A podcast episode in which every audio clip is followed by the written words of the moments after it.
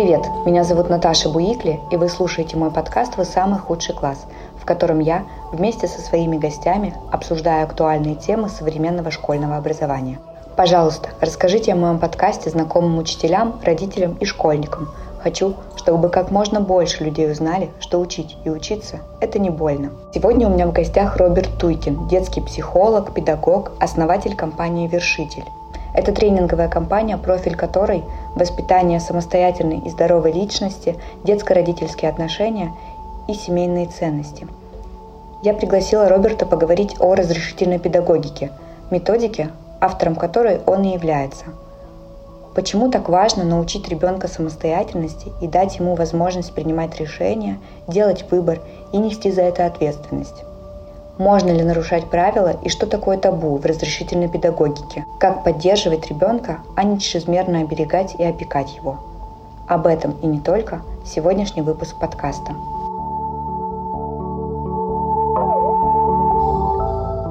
Начать я, конечно, хочу с самого начала. Откуда появилась разрешительная педагогика? Расскажи свою историю. Откуда все появилось? А, ну давай прям, историю, прям мою историю. Я родился и у меня был врожденная катаракта. Вот, ну и там куча операций, в итоге удаленный хрусталик совсем. И получается, что мое детство пошло под эгидой «мальчик завтра ослепнет». Меня пытались там спасать, оберегать. При этом, когда есть шило в попе, идея что все нельзя, это прям страшное явление. И когда вот мне исполнилось там пять с половиной, родители решились на очень важный, с моей точки зрения, шаг. То есть маме запрещали иметь детей, и то, что они решились на второго, причем не спросили, там, кого хочешь, брата и сестру. Я говорю, сестру. Потому что я думал, что сестра не будет играть в мои игрушки. И когда Ленка родилась, и сказали, ну, хотел сестру, на сестру. Ну и дальше пошло, понимаешь, что ты просил сестру, ты куда гулять пошел? А сестра почему здесь? И, понимаешь, вот я словил вот этот вот э, великий прям восторг от ответственности, от забот, что из дохлого ребенка, которому ничего нельзя, понимаешь, вдруг я превратился в старшего брата, ну, при этом вот, я был нормальный, активный ребенок, там, залезть на крышу школы, страховать сестру шарфами, лазить по деревьям, плавать на плотах, ну, в общем, нормально. И поскольку сестра была со мной, я начинаю прям продумывать систему безопасности, как это все. И э, когда уже родились мои собственные дети, ну, старшая дочь родилась, и я вот очень хотел ее, очень ждал ее, я очень крутой крутой в этот момент турист, там, спасатель. Мой ребенок учится ходить, и я его танцую вокруг него и страхую. Я настолько крутой, что мне даже свободный график дали. То есть я вот, когда хочу с ребенком, сижу, работаю в другое время. И э, рано или поздно случилось то, что должно было случиться. Ребенок треснулся. То есть она пошла, меня рядом не было, и она треснула затылком, и я замечаю, что она возмущается, и я возмущаюсь. И я вот прям вот понял, прям меня накрыло так, что это может привести к дурной тенденции, плохим результатам. А поскольку у меня математические мозги, понимаешь? То есть причинно-следственные связи, как это можно было там предугадать, что сделать. Не выключишь уже. Педагогические подходы, которые были, не устраивали. А когда начинаешь задумываться о смыслах, я детям зачем? Ну, точно для того, чтобы нос вытирать. Но потому что если я буду защищать своего ребенка, он станет слабее. А это страшно. Ну, потому что тогда он будет не приспособлен к реальности. А если говорить про смыслы, вот в чем глобальный смысл разрешительной педагогики? Что ты туда вложил? Я хочу, чтобы люди были счастливы в реальном мире. Вот такая вот макрозадача. Позитивный мир созидания. А чтобы это реализовать, необходимо достаточно две вещи.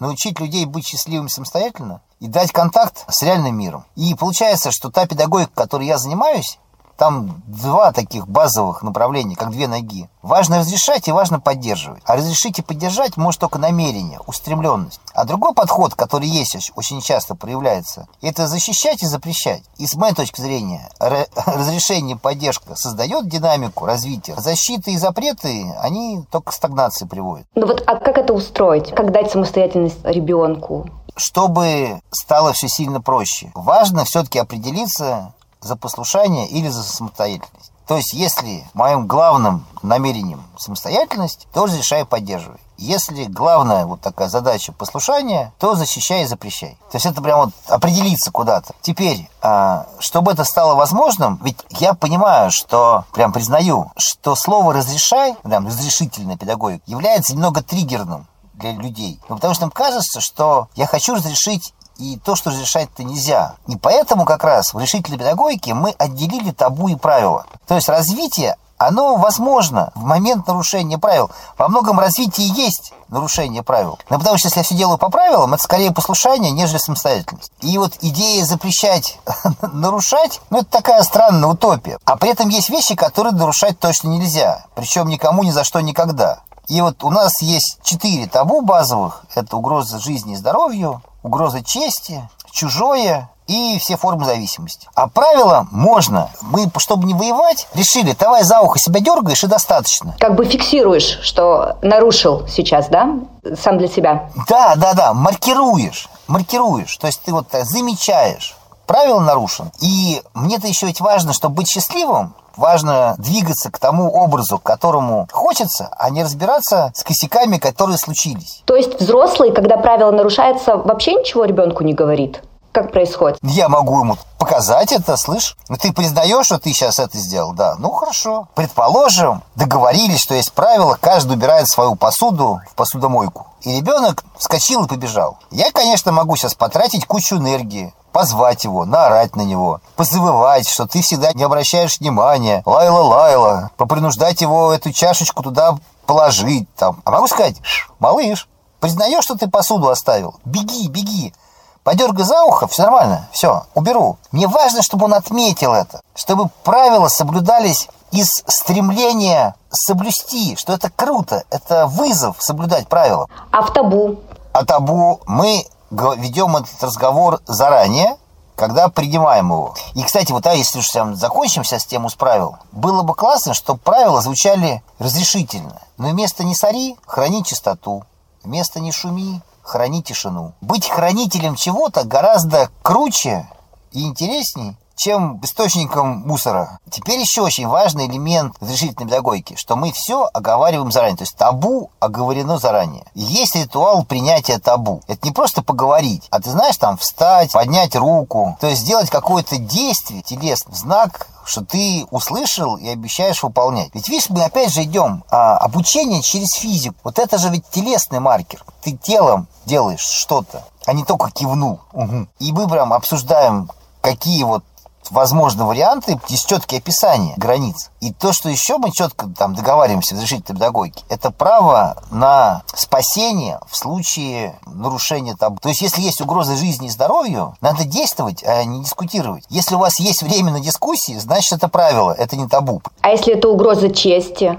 А чем отличается? Я имею в виду, что там не всегда угроза жизни именно. С моей точки зрения, многие беды современности, ну, как бы строятся на том, что, в общем-то, стало безопасно нарушать честь. То есть раньше за какие-то слова стрелялись, за какую-то там ситуацию подавали в отставки, а сейчас можно публично гнать пургу, публично делать что-то недопустимое, и это типа нормально. И мне кажется, это правильнее пресекать немедленно, чем давайте этим кругам расходиться. Ну что вот входит в понятие чести? Все, что пачкает светлый образ. Приписывание каких-то мотивов, приписывание не той сексуальной ориентации, доступ к чужой приватной информации, публикация ее. Ну, кроме стандартных вещей, там, сильно на слабого, толпой на одного. Ну, получается, если такая ситуация возникает, вмешивается кто-то взрослый, ну вот, например, как у вас на программах это происходит? У нас еще безопасность построена на команде стоп. Стоп это про границу, а не про доминантность. То есть, если кто-то нарушает что-то, позволяет себе какие-то неправильные высказывания. С моей точки зрения, важно, чтобы вы все кругом сказали стоп, потому что если при мне происходят бесчестные вещи, а я молчу, значит, моя честь тоже страдает и нужно немедленно разбираться. Как с камнепадом? Если камень оторвался, и его сразу прижать, то камнепада не будет. А если дать ему возможность катиться, то возможно большие обвалы. Базовая для счастья – это ответственность. Это мощь ответить на вопрос, как я пришел к этому результату. Ну, то есть, если все в моей жизни зависело от меня, а мне не нравится, что получилось, а опять же, не нравится, что есть, это энергия для развития. Ну, то есть, если я буду удовлетворен все, что есть, это уже то, что я хотел, то какой смысл это менять? А если то, что у меня есть, не совпадает с тем, что я хочу, тогда есть куча энергии на движение, на преобразование. Поэтому это здоровая штука, что хочется чего-то еще. Так вот, если все в моей жизни я выбрал сам, я все могу поменять. То есть надо детям постоянно давать выбор. Он у них постоянно есть. Просто мне кажется, что родители не всегда дают этот выбор. И именно поэтому, смотри, я признаю, что людей триггерит слово «разрешать». Что типа все дозволено будет. Да, что они думают, что это вседозволенность. Но как раз вот у нас вседозволенности нет. Потому что есть право на пресечение, понимаешь, право на активные действия. А вот в концепции «защити и запрети», когда ребенок как бы объявлен недееспособным, и он может делать, что хочет, вероятность вседозволенности там сильно возрастает. Ну вот даже этот пример с посудомойкой. Я прям представляю, ты рассказал, что ребенок уходит, признает, да, что нарушил правила, была такая договоренность, и не моет. И ты как бы моешь за него. И вот родители встанут и скажут, и что он теперь так всегда будет делать?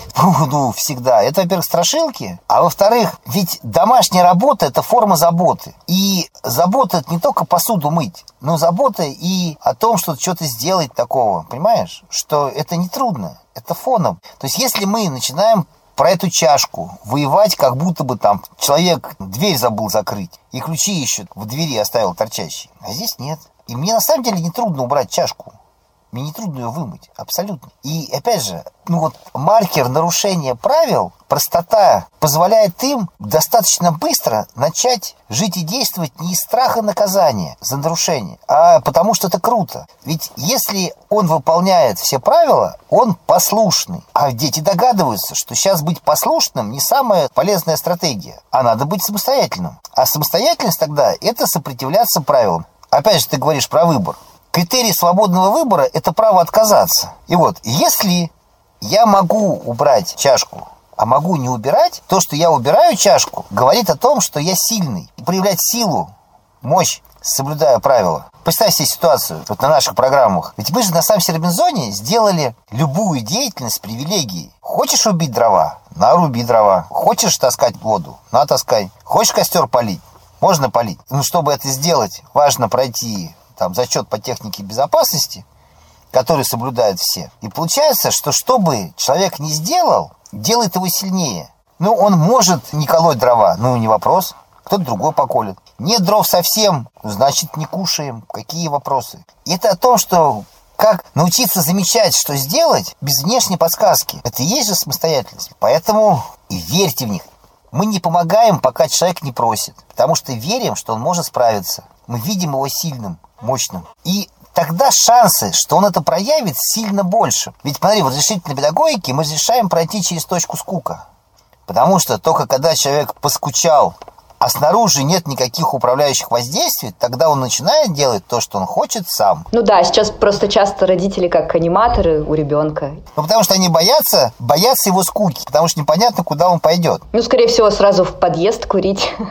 Это уже автоматическое грязные мысли. Получается, что родитель воспринимает ребенка, ну вот, как будто он там шарик и катится вниз. Тогда ребенок, он считает, ну я неуправляемый, качусь вниз. И смотри, вот у нас же есть разговор, когда мы говорим про разрешительные подходы, вместо запугивания мы даем инструкции действий в опасных ситуациях. Вот вместо «ты можешь обжечься», мы говорим «если обжегся, делай вот это». Вместо «нельзя разговаривать с чужими людьми», потерялся, кричи, помогите, мне плохо, я потерялся, к тебе придут люди, говори номер телефона родителей и проси включить громкую связь. Или не можешь говорить телефон родителей, достань визитку родителей, протяни и скажите, там, позвоните и включайте громкую связь.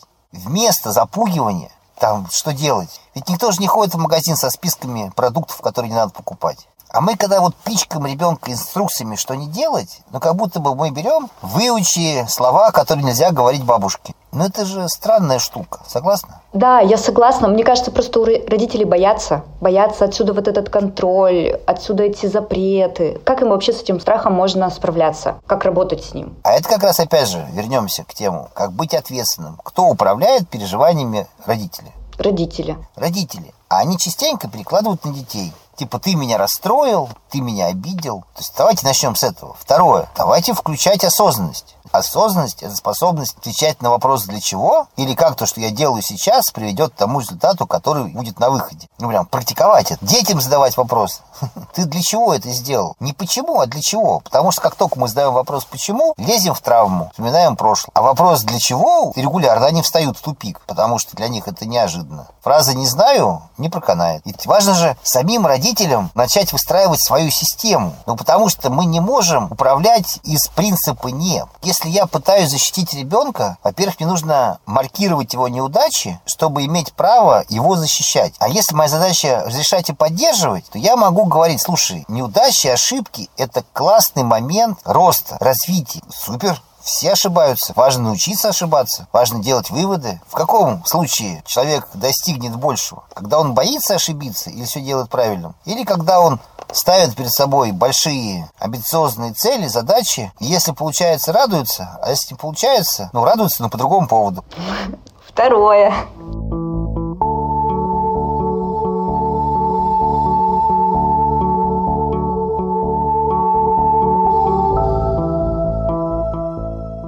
Меня волнует вопрос, если кто-то не знает про разрешительную педагогику, и вообще, мне кажется, это, наверное, так глубоко в нас сидит, вот эти вот запреты. Раньше папа и мама, как правило, принадлежали одному классу, ну, сословию. И задача родителей была пропитать правилами этой группы. И эффективность, ну, то есть негативное управление эффективнее позитивного в краткосрочном периоде. То есть, как только ребенок отклонился, ему тыц, по голове, он чик обратно. И со временем они привыкали. И получалась задача родительства, это было как раз воспитание послушания, исполнительности. Замечала, что вот эти все поздравления Деда Мороза, которые там кочуют, и слушайся папу и маму. Да, или вот на детских днях рождения я бываю, и дети там все желают имениннику «слушайся маму и папу». Ну, то есть уже дети другие, уже мир другой. Ну, потому что им это говорят, и они желают другим. Ну, никто же не воспринимает сейчас уже это серьезно. Поменялась картина, понимаешь? Мы же встречаемся уже, кросс-культурные все эти перемещения. Когда все жили рядом в одной деревне, было понятно, что можно, что нельзя. А сейчас нет. И сейчас поменялась задача родительства. Мы сейчас встречаемся, мужчина и женщина, из очень разных культурных слоев, культурных кодов. И задача наших детей обогатить обоими культурными кодами, а не каким-то единственным. Сделать не пересечение, а объединение. Чтобы быть адекватным, важно в разные моменты быть разным. И чем больше у ребенка диапазон, чем шире диапазон, в котором он может эффективно взаимодействовать, тем он будет успешнее жизнеспособнее. Ну вот вопрос-то, который я в итоге так и не задала, он вот про то, что можно ли перейти на рельсы разрешительной педагогики, когда уже было по-другому? Конечно, конечно. Начать замечать, начать, ну там, задавать себе вопросы. То есть сейчас мало людей, у которых разрешительная педагогика прошита. И все равно даже наши дети, которые вроде так разрешительной педагогики много, все равно еще где-то встречают и запретительные вещи. Я не против запретов и не против защиты. С моей точки зрения важно, чтобы это было понятно, адекватно, эффективно. Но запреты вполне себе актуальны, допустимы в трех случаях. Когда это про безопасность, про мою личную территорию, и это является следствием четких договоренностей. И чтобы перейти из запретительной в разрешительную, проще всего оказаться в среде, в которой это практикуют. То есть можно, конечно, прийти там на творец отношений, на тренинги готовность к ЧС, там, ИЧУ с элементами первой помощи. Можно. Но все равно, чтобы это стало глубоко, лучше оказаться на программе «Пожить». Сам себе Робинзон. Ну, сам себе Робинзон. Но есть другие программы там. Ну, сам себе Робинзон самая древняя, на которой все и создавалось. А еще лучше приехать туда инструктором, практиковаться, пройти подготовку и с собой, и со своими детьми, ну, прям дать возможность. Ну, потому что вот рассказывать-то можно много. И понятно, что мозг может говорить, да, им там хорошо, а что делать если? А вот там у одних случилось вон то-то. Знаешь, что удивительно, что дети приезжают на программу очень разные, и вот две недели они меняются. И это не то, что я их изменил а просто вот они оказались, они начинают проявлять другие качества, другие состояния. И это так классно. Ну да, у них здесь появляется своя территория, ответственность, выбор. Кстати, чтобы, чтобы ответственность появилась, вот появляется очень важным элементом самоуважения. А самоуважение – это способность осознать, отметить, отстоять свои границы. И чтобы их можно было соблюдать, ну, в правилах чести, да, например, нужно об этом заявить. Для кого-то это может быть святым, а для кого-то это там что такого. А как дома выстраивать эти границы? Начните с, с разделения табу и правил и с разрешения нарушать правил. Начните с, со странных вопросов, а кто что хотел бы считать своим из проясненности прям всего этого. Прояснение последствий. Комната твоя. Ну, окей. Значит, кто в ней убирается? Я не могу оценивать порядок в твоей комнате. Ну, значит, если вдруг ты чего-то не можешь найти, значит, не можешь найти. Честно? честно. Давай с тобой твердо договоримся, что родители имеют право спасать ребенка, если он, ну, погибает. Если из твоей комнаты там будут выходить толпами тараканы, раздаваться запах, что кто-то умер, то я туда, туда войдет уже там не милые родители, а прям санитары. И они проведут в твоей комнате уборку, и, возможно, это будет очень травматично для тебя. И это надо прям проговаривать, понимаешь? Потому что иногда милые дети считают это свои, но убирает кто-то другой. Если это твои игрушки, я не имею права убирать твои игрушки. Давай, где-то валяется твоя игрушка, кладу тебе на кровать, а ты сам ее убираешь. И я это делаю не чтобы тебя унизить, поворчать, просто чтобы спасти твои игрушки. И когда начнутся вот эти все границы, и там будут еще куча конфликтов, которые тоже важно будет разруш... Э, разруливать, разрешать. И когда появится практика говорить слово «стоп» не только страшным снаружи, но и добрым внутри, то есть если ребенок может остановить прекрасного пап в попытках там что-то сделать, значит, тогда он сможет стопом пользоваться на улице. А, еще вот про похвалу. Можно хвалить детей или не надо? О, нет, похвала это зло. Вопрос, для чего мы хвалим? Вот как ты думаешь, тебе нравится похвала? Ну, если честно, нет. А, а вот что ты чувствуешь, когда тебя хвалят? Вот как тело реагирует на похвалу? Съеживается. Угу, сжимается, да. Как-то так хочется, хочется куда-то ускользнуть, проскользнуть. Спрятаться. Потому что, смотри, похвала ведь она же коварна. То есть, по сути, похвала это оценка. Но даваемая в момент, когда что-то получается. Вопрос, вот зачем взрослые люди пытаются хвалить?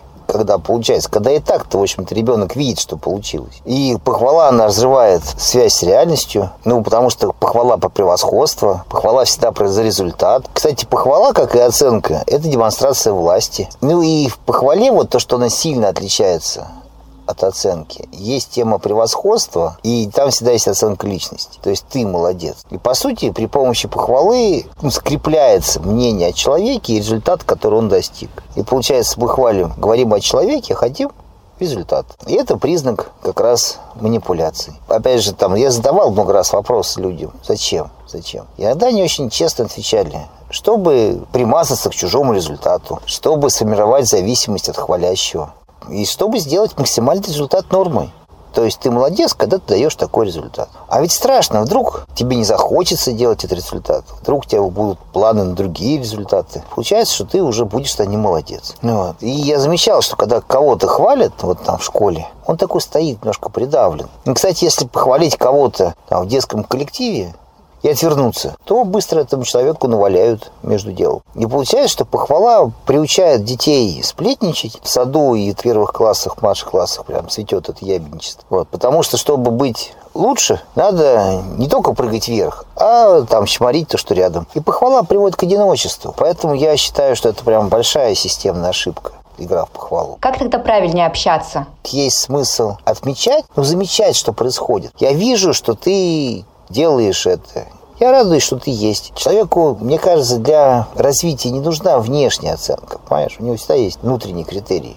И важно поддерживать. Хочу еще спросить о том, как правильно проявлять поддержку родителям, чтобы не терять с ним контакт, быть другом. Поддержка – это процесс, предохраняющий от падения. Можно поддержать только равного. Вот. Поддержка направлена в будущее, ну, как страховка, как веревка. И она нужна как раз на случай глобальных срывов, чтобы человек не погиб. Что если он сорвется, ничего не получится, чтобы он остался живым. В отличие от оценок, от похвалы, от комплиментов, которые, с моей точки зрения, являются системами подавления, вызывают зависимость и, собственно, вполне себе эффективные инструменты воспитания послушания. А вот поддержка, она воспитывает самостоятельность. И поддержка это о том, ты можешь на меня рассчитывать, я рядом, я люблю тебя, я готов предоставить тебе время с собой. Там нет обещаний, что получится. Ну, кстати, фраза «я учусь у тебя» тоже является поддержкой. И мне кажется, что поддержка – это базовая форма взаимоотношений здоровых. Ну, не только с детьми, с родителями тоже. Потому что поддержка позволяет рисковать. Поддержка позволяет замахиваться на большое. И это как раз про развитие. Получается, что родители часто путают не поддерживать ребенка, а помогать ему. Помощь это сделать за, а поддержка – это верить, что справится. Я помню себя с года, и мне на год подарили кубики такие деревянные. И мы жили в таком деревянном бараке, и там маленькие комнатки, такой коридор и кухня, где, собственно, такая всякая жизнь протекала. Самое классное это было строить такую башню. И самое такое прям интересное – положить крышечку на сверху башни. Я там забирался на табуретку такую небольшую, трехногую. Регулярно с нее, конечно, сваливался. И вот добрые самаритяне, которые там много было, Люди добрые, видят, как карапуз корячится. Они раз крышечку и ставили наверх. И я ломал сразу башню. Потому что, с моей точки зрения, у меня украли самое интересное. То есть вот строить башню, они эти вот милые люди не помогают, а крышечку ставят. И для меня это вот потом уже, когда я начинал там осознавать, что помогая ребенку без запроса, мы же ведь у него крадем опыт. Он же не знает уже, он бы смог сам сделать или нет. И страдания в процессе, ну там, делания, это тоже допустимый процесс. Ну, страдай. Че лезть сразу? В этом развитии. А то просто там малыш малышу мелкому, когда он что-то делает, немедленно все помогают, а когда он в школу идет, ты все уже, давай, все делай сам. До 6 лет ты самое дорогое у родителей, что есть, а после 6 лет, оказывается, не самое дорогое. Ну, получается, до 6 лет мы от, отшибаем привычку напрягаться, преодолевать, а с чего она вдруг появится у ребенка? Ему становится выгодно такой комплекс выученной беспомощности, поджимать ноги и страдать. И это создает культуру жертвы. Все кругом виноваты, что мне плохо. Но к чему это приведет? К счастью, что ли? Если ребенок, которому вот так вот интенсивно помогают, дают ему инструкции, не дают ему выбора, он в какой-то момент, ну, сам совсем ведь тоже ничего не хочет. Тогда для него самостоятельность – это равно бороться с родителями, понимаешь? Ага. Ну и, соответственно, вот это вот все, а он у меня такой неуправляемый, теперь ничего не хочет. Да, да, да, да. Ну, потому что зачем чего-то хотеть? Потому что как только он что-то скажет, этим могут манипулировать. Ну, то есть, предположим, ребенку нравится футбол. Ну вот, уроки не сделал, на футбол не пойдешь. Тогда лучше не рассказывай, что тебе нравится. А как-то можно вытащить ребенка из этого состояния? Ну вот уже все случилось. Опять же, вот какая штука? Дайте ребенку упасть. Многие физические, опять же, процессы, как метафора, много нужно энергии, чтобы удерживать шарик там на вершине горки. Нет, немного. Но если он начинает скатываться, чтобы вернуть его наверх, нужно очень много энергии. Потому что нужно тебе погасить кинетическую энергию, которую он набрал, скатываясь вниз, и то же самое там, проделать наверх. И мозг родительский в этот момент рисует глубокую пропасть. Что, типа, если я его отпущу, он типа немедленно убьется, совершит все ужасное. Ты же сегодня тоже говорила, что если отпустить, вдруг он там пойдет, там что-нибудь примет, куда-то свалится. И, во-первых, это грязный образ, то есть, получается, родителю важно хранить образ там, неадекватного ребенка. Хотя на выходе он, наверное, хочет счастливого, адекватного, сильного, смелого, все такое. То есть ребенку нужно доказывать и бороться с родителем. Мнение, которое ему важно, дорого, и часто дети воспринимают мнение родителей, ну, как как истину, как реальность. Но потом они, конечно, начнут с ним воевать, но это случится уже попозже. И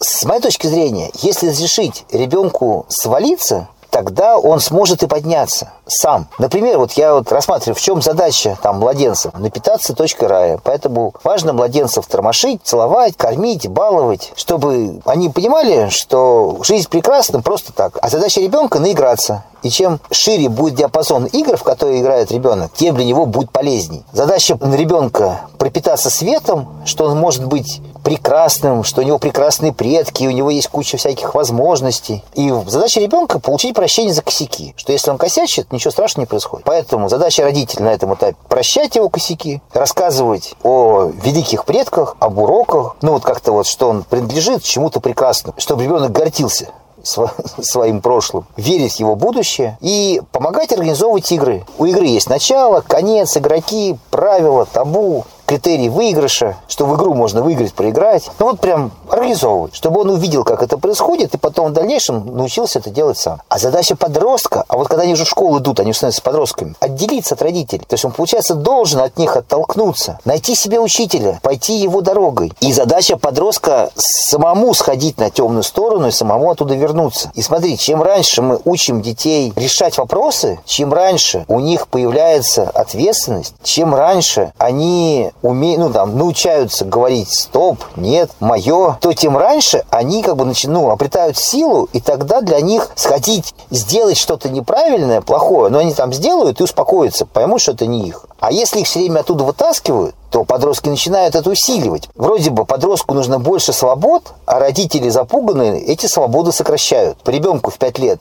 можно спать, поздно ложиться. Ну, то есть ничего страшного, в сад там не всегда и ходят. А уже в 8 нельзя. Тебе в школу, не выспишься. А хотя, по идее, как раз наоборот нужно расширяться. И я понимаю, что в этом есть такой парадокс. С одной стороны, подросткам нужны родители, чтобы опереться. И подростки не такие все еще израненные, все оголено. И задача подро... ну, родителя научиться с подростком танцевать, быть гибким. Чтобы, с одной стороны, быть в контакте, а с другой стороны, а, не сдерживать его порывы. Вот. Потому что если если я начну дистанцироваться от подростка или там от ребенка, то между мной и им начнет что-то ну, влезать. И это может быть как раз опасно и противное. Ну, там, химия, турная компания. То есть, если нет контакта, то ребенок может уходить на темную сторону навсегда. Мне кажется, вот это довольно сложно. Не выходить за рамки поддержки, чтобы там уберегать, не начинать. Мне кажется, она же достаточно проста. Первое – помощь по запросу. Второе – вера в него. Третье – четкость понятия границ ну, табу. И право на жесткие действия в случае нарушения. И прям предупреждение, что если случится это, я буду действовать,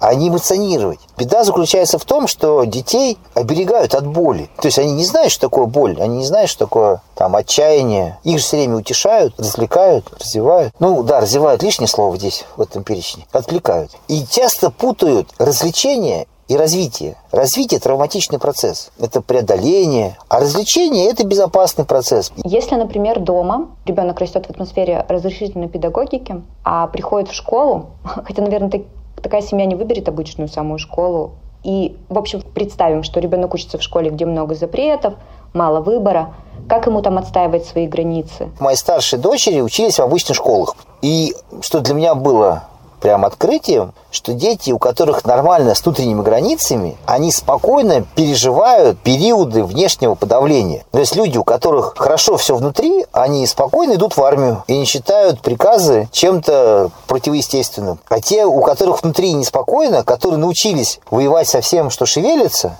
я сильный и самостоятельный, когда я совсем воюю, то им в армии непросто ну, вот я смотрю уже, как складывается жизнь ребят и девчат, которые ездят там на программу, потому что они многие там, возвращаются, становятся инструкторами. И педагоги вузов говорят, что наших заметно сразу. То есть они имеют там активную позицию, умеют договариваться. С ними реально легко договориться, но гораздо сложнее приказать. И при этом при приказах они учитывают иерархию, смыслы. Скажи, какие вопросы родителям было бы полезно себе периодически задавать? Ну, чтобы понимать, насколько они сейчас в, в адеквате находятся. Давай прям первое. Чего я хочу? То есть для чего я это делаю? Прям про осознанность. И как то, что я делаю сейчас, приведет к тому результату, который я хочу получить. Хороший вопрос, это чье? Когда, скажем, родитель возмущается неубранными игрушками, то хороший вопрос, для чего я шумлю по поводу ребенка и его игрушек. И опять же, это чьи игрушки? Ну, потому что если я вспоминаю, что это детские игрушки, то чего я шумлю на, на него? Какой в этом смысл? Я бы советовал задавать вопрос, чему удивился. И самому прямо искать ответ. Считаю полезным вопрос, чему научился. И где это можно применить в жизни. Ну, то есть вместо вопроса, там, что получил, задавать вечером вопрос, чему научился. Ага, ты вот уже про вопросы, которые родитель задает ребенку. Мне кажется, а, вопросы, которые родитель задает ребенку, и вопросы, которые родитель задает сам себе, не отличаются. То есть я сам, если на них регулярно отвечаю и рассказываю ребенку, собственно, как я на это отвечаю, то у него появляется опыт смотреть на мир таким образом. Чтобы резюмировать наш разговор, скажи, пожалуйста, хороший родитель, он вообще какой? Счастливый счастливый самостоятельно. Потому что счастливый родитель может помочь выйти из штопора, из болезней ребенку. Ответственный, который умеет прощать, потому что прощение – технология, опять же, возврата ответственности себе. Осознанный, то есть он может ответить, для чего он что делает. Волевой, то есть он умеет преодолевать, прикладывать усилия, что он умеет быть в контакте с собой, с миром, с ребенком. А, позитивный, то есть его мозг настроен на поиски вариантов, решений. Потому что вот в какой-то момент коснулась темы вопросов вот, выбора. Ведь выбор – это когда по каждой из альтернатив э, есть какие-то возможности. То есть мы видим ценность выбора. И было бы классно, чтобы вариантов было больше, чем два, то есть три и выше. И это задача родителя – уметь эти выборы видеть. И родитель, который умеет поддерживать, который живой, который проживает свою жизнь в восторге от того, что она есть и какая есть. Ну, в общем, родителю, которому интересно жить. А какие будут дети, выберут сами дети. И, к счастью, не родители это определяют. И здесь же, понимаешь, когда росток растет, если его питать и при этом не пытаться дергать, чтобы он быстрее вырос, он вырастет. Он вырастет таким, каким ему хочется вырасти. Понятно, что они будут похожи на нас, потому что в них наши программы. И было бы здорово, чтобы детям хотелось передавать тот уклад, который они получили, ну, семейный уклад, который они взяли у родителей, нести в свою семью. Ну, потому что очень важна связь между внуками, дедушками и бабушками. Важна связь поколений. Потому что у дедушек и бабушек есть уже опыт реализации, чего еще может не быть у родителей. И вот контакт с этим очень важен для формирования здоровой личности. Хотя бабушки и дедушки, конечно, тоже разные бывают. Но все же хотят лучшего. Это правда. Все делается из любви, заботы. Кто как умеет причинять добро. Ласком подвергает. Знаешь, Просто если считать, что каждый делает что-то хорошее, и уйти от концепта, что я воспитываю, то есть нельзя научить, а можно научиться. И что чему учится ребенок, выбирает сам ребенок. То есть я могу купить прекрасную еду, но будет ребенок ее есть, зависит от ребенка. Будет она ему полезна, зависит от ребенка. Я могу купить прекрасные книги, но будет он их читать, от него зависит. И даже если прочтет, будет ли он как-то пытаться переварить информацию, тоже от него зависит. Будет ли он следовать этой мудрости, от него. Очень важно понимать, что я ращу ребенка не для себя, я ращу ребенка для мира. Это гость, который проживет со мной небольшую часть своей жизни и пойдет в этот прекрасный мир. И моя задача не сделать их правильными. Я не хочу быть, кстати, для них примером. Я хочу быть для них ориентиром пример не имеет права ошибаться. Я хочу, чтобы они были счастливы не от обладания чем-то, а чтобы они были счастливы от своих состояний, чтобы это был интеграл возможностей, а не сумма там на счету или каких-то результатов. Вот. Ну, кстати, еще для себя открыл, что подросток – это инструмент взросления родителя. Что пока ты не построил отношения с подростком, ты еще не взрослый. И часто раз подростки, они более ну, как бы развиты, что ли, родители. У них больше степеней свободы, больше возможностей, больше задора. И вот взрослый, опять же, мне кажется, это интеграл внутреннего ребенка, внутреннего родителя, внутреннего подростка. И было бы классно, чтобы они все дружили. Потому что на трехногой табуретке стоять гораздо эффективнее, когда все ножки твердые. И мне кажется, многие конфликты еще связаны с тем, что чем опасно вот эти вот перекладывания ответственности, чем опасно концепт жертвы что ты не проживаешь, ты не напитываешься теми возможностями, которые есть. Все время находишься в завывании, чего нет. И получается, они не проживают тот опыт, который могли бы получить. Поэтому будем жить, радоваться, ошибаться, вносить уроки, делать новые шаги, выбирать. Ну и верить, что в каждый момент времени каждый из нас делает лучший выбор, из которых были у него в доступе, и в каждый момент времени случается лучше, что могло бы быть. Для меня это прям такая очень важная мантра, что все, что случается, это лучше. Это не значит, что это приятно, это не значит, что это легкое. Но как минимум это позволяет в этом быть и в это проходить, понимаешь? Конечно. Очень ценно было все это послушать. Спасибо, спасибо. Невероятно хочется каждую твою фразу зафиксировать, запомнить. И я благодарю тебя за то, что ты нашел возможность рассказать мне об этом. Благодарю всех, кто послушал сегодняшний выпуск. Буду рада, если вы подпишетесь на «Вы самый худший класс» на вашей любимой подкаст-площадке. Ставьте 5 звезд, если вам нравится подкаст, жмите сердечко на Яндекс Музыке и делитесь впечатлениями в комментариях. Все эти маленькие шажки очень помогут в продвижении подкаста.